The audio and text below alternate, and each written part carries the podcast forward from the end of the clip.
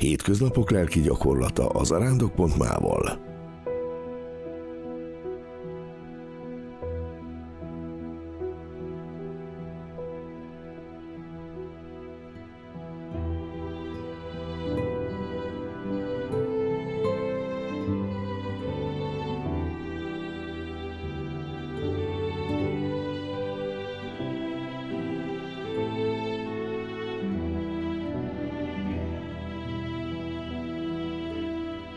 Adventi ráhangoló.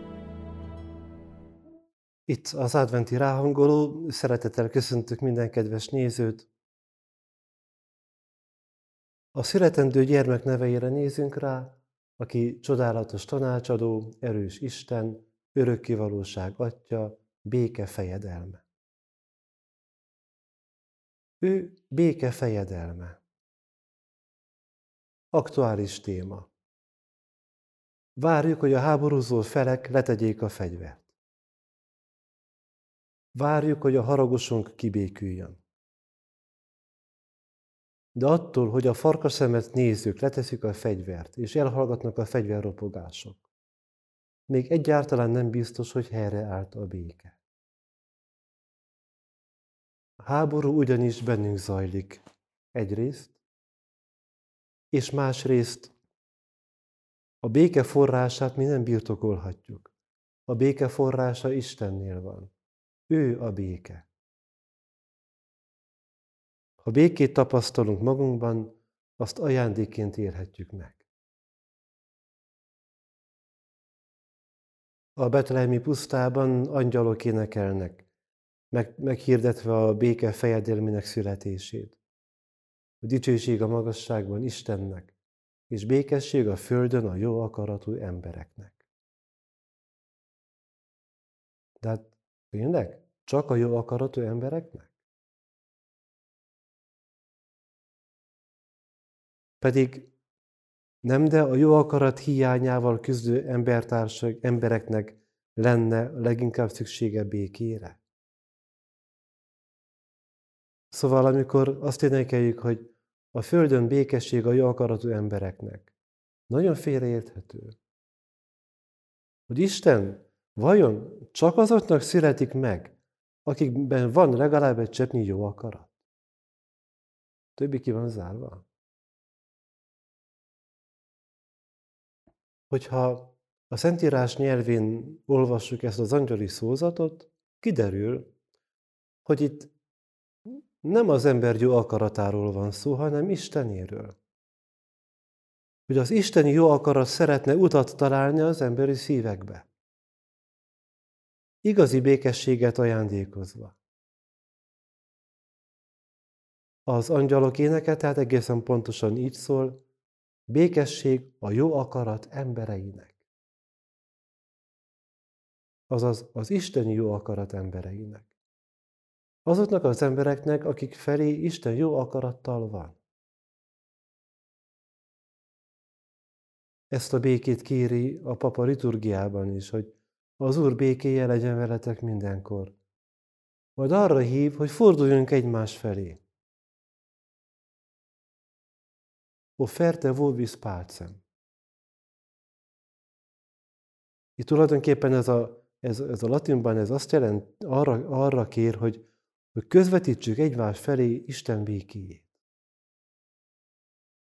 Olykor egymásra háborgunk, és sértődünk, és, és hát konfliktusokban élünk, és mégis ránk van bízva Isten békéjének a megőrzése. Nem egy ideális mennyország állapotába vagyunk bevezetve tehát, hanem a valóságba.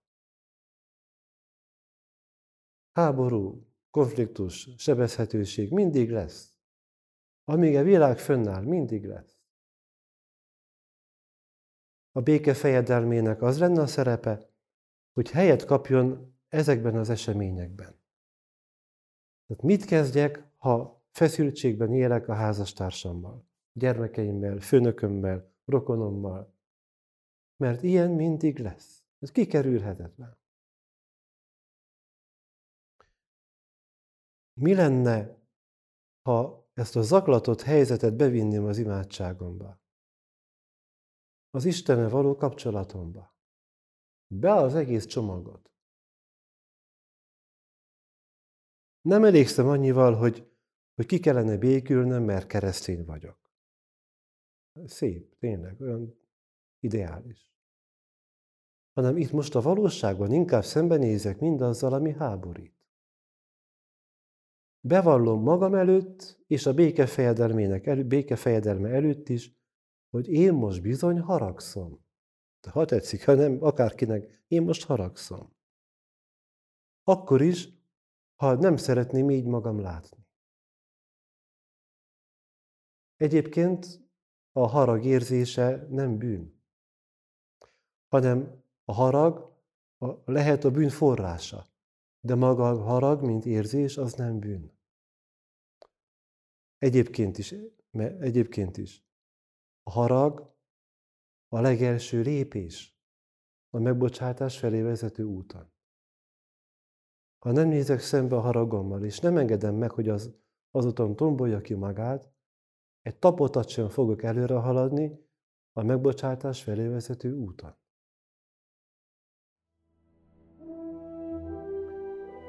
Ma tehát behívom, behívom a béke fejedelmét a nyugtalan lelki állapotomba, hogy ott gyógyítsa. Felidézem neki azokat a tapasztalataimat, amelyekben valami akadályoz, hogy sikerüljön az életem. Felidézem azokat a tapasztalataimat, amikor nem tudok imádkozni. Amikor félelem van bennem. Nyugtalan vagyok.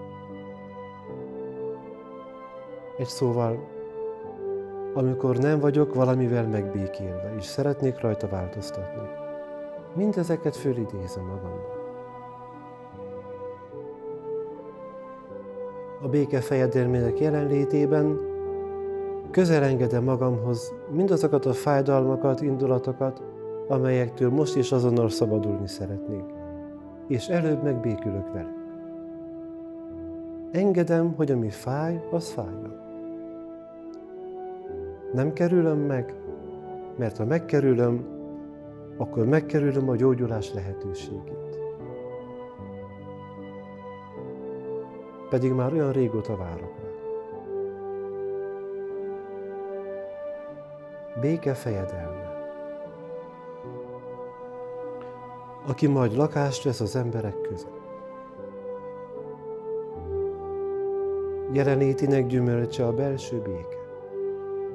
Erről a békéről tanúskodik a magrecsői karácsonyról szóló leírás, ahol Szent Ferenc számára élővé vált az evangélium. Azt írja a legenda író, hogy az odaérkező emberek újult örömmel örültek a titok megismétlődésének. Az erdő kiáltásoktól visszhangzott, és a sziklák szent éneke hangját verték vissza. A testvérek az Úr szokásos dicséretét zengték, és az egész éjszaka örömújjangással telt el. Karácsony éjszakáján Istennel a sötét istálóban, a sötét barlangban, a kirekesztettség sötét éjszakájában, életünk árnyoldalaiban találkozunk.